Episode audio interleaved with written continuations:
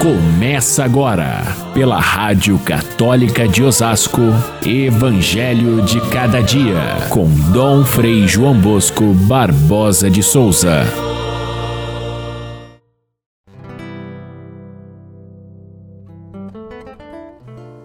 Disse Jesus: Moisés permitiu despedir a mulher e permitiu o divórcio por causa da dureza do vosso coração, porque não foi assim desde o início. Por isso eu vos digo, quem se despedir da sua mulher, a não ser em caso de união ilegítima, e se casar com outra, comete adultério.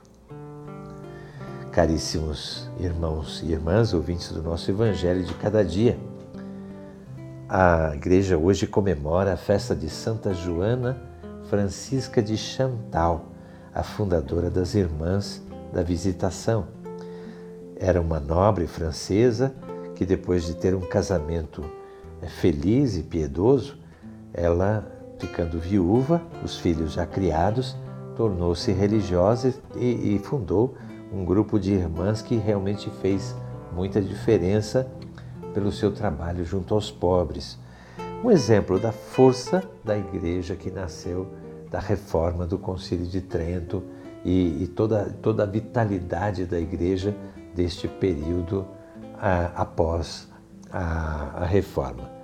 Então, serve de exemplo para nós, para tantas é, pessoas que muitas vezes, após um casamento realizado, feliz, também se dedicam às coisas de Deus de maneira completa, Um, com muito heroísmo.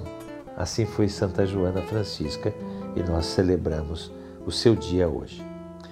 O Evangelho trata de uma questão importante, complexa e muito atual, que é a questão do casamento. Neste capítulo dezenove, Mateus quer mostrar alguns temas onde a palavra de Jesus, a sua, o seu ensinamento, é, contradiz ou até mesmo vai além daquilo que o judaísmo vivia a partir da lei de Moisés.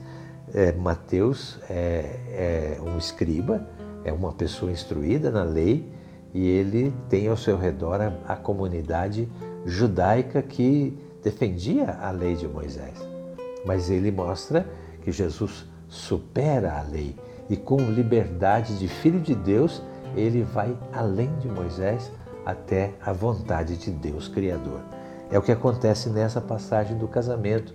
As pessoas perguntam para Jesus se o divórcio, que era aceito pela lei de Moisés, pode ser feito por qualquer razão, porque o homem simplesmente não quer mais aquela mulher, dá-lhe uma carta de divórcio, ou somente no caso do, do grave, de adultério, que isso sim era... era motivo suficiente para o, o divórcio. Os mais rigoristas diziam que só em caso de adultério poderia haver a carta de divórcio. Os mais é, flexíveis diziam: não, qualquer motivo é suficiente. E Jesus, o que pensa? Jesus não pensa nem uma coisa nem outra. Ele vai muito além da questão colocada por Moisés. Primeiro, ele, ele mostra que Moisés na, na, não, não, não queria outra coisa senão é, a, o equilíbrio na relação entre homem e mulher. A lei de Moisés foi feita com a intenção de defender a mulher. Na, naquele momento, era importante que ela, ao deixar um casamento, tivesse uma carta De, de divórcio que lhe permitisse ter um outro casamento, senão ela cairia na miséria ou na prostituição. E para defender a mulher foi que Moisés se posicionou assim.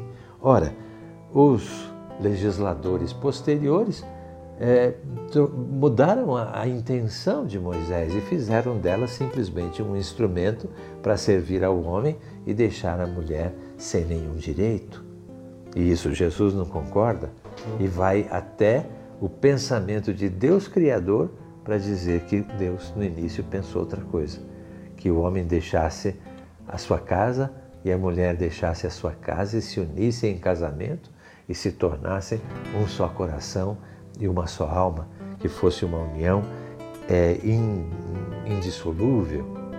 E essa é a proposta de Jesus, e é uma proposta surpreendente, porque é, além de, de mostrar a autoridade de Jesus a, a, acima de Moisés a respeito da lei, mostra como foi, como a gente é capaz de deturpar uma lei que em princípio é boa para tirar proveito dela de maneira errada.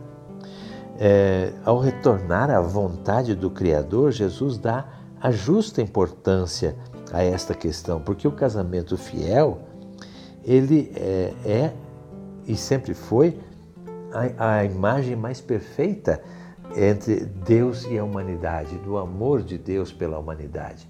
Os profetas chamam a atenção disso constantemente. O casamento sempre foi tido como símbolo da relação de amor entre Deus e, e o ser humano. Por isso, deve ser constante e fiel como é o amor de Deus. Jesus defende o, o casamento indissolúvel, e até depois, na conversa com os discípulos, ele explica mais claramente isso, de tal maneira que eles dizem, bom, se a coisa é tão séria assim, é melhor nem casar.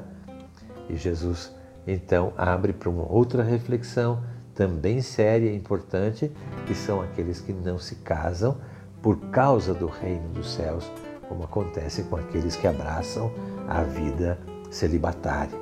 Mas, voltando à questão do casamento, São Paulo também exalta o casamento e entende dessa forma, como um sinal da relação entre Cristo e a Igreja, uma relação de amor, uma relação de fidelidade que deve ser imagem para todas as famílias que vivem o amor no casamento.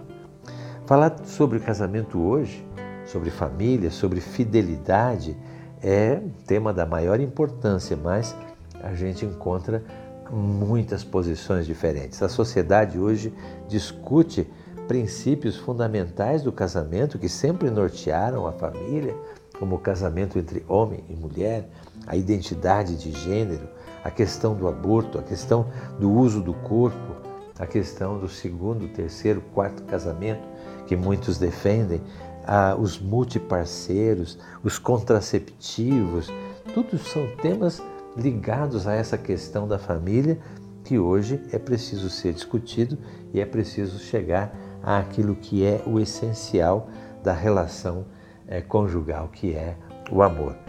O Papa Francisco, nesses últimos anos, tem dado uma importância muito grande a esse assunto, através de dois sínodos, através de uma carta lindíssima e muito significativa, que se chama Amores Letícia, sobre o amor no casamento, e tem nos incentivado a pastoral familiar, para que a gente possa constituir famílias sólidas, sobre princípios sérios, porque este, este tema discutido dessa forma, com tanto individualismo, tantos modismos a respeito desses assuntos, tantas políticas públicas que vão contra aquilo, os princípios do Evangelho, tudo isso são o que Jesus definiu como coração duro, que é, falando do, dos tempos de Moisés. O coração duro de hoje é o coração individualista, o coração que vê na relação com o outro uma forma de satisfazer